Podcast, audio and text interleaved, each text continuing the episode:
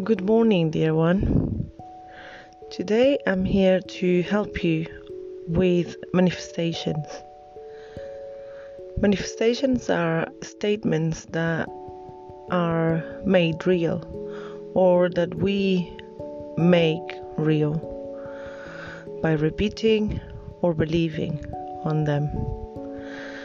So let's talk about something that we normally don't believe much, which is abundance and health, or wealth and health. So, for us to believe in those two subjects, we need to have proof many times. Many other times, we don't understand and see that we sabotage this belief by thinking the opposite. So many times when we feel down or we feel low, we think it's lack of health or lack of abundance or lack of wealth. And if you go against that belief and you believe and think positive and abundant thoughts. This is a real way through. So, let me show you two different examples.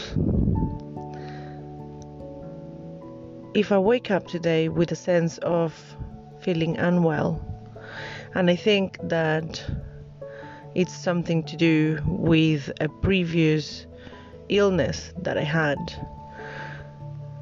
then I'm attracting that feeling to me again. The same happens with abundance and wealth.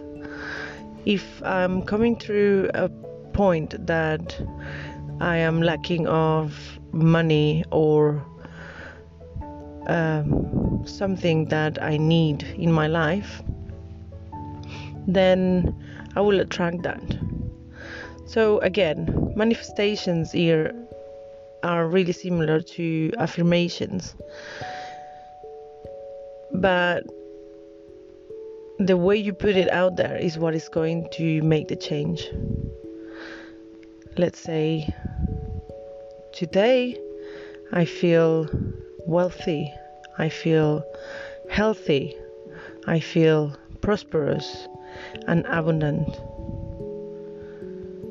Every time we think of the opposite thought, let's bring this up and manifest that we are healthy, we are wealthy, we are prosperous and abundant. Because it's in your thought that everything starts. And if you manifest that this is what you are and this is what you feel, then so it will be.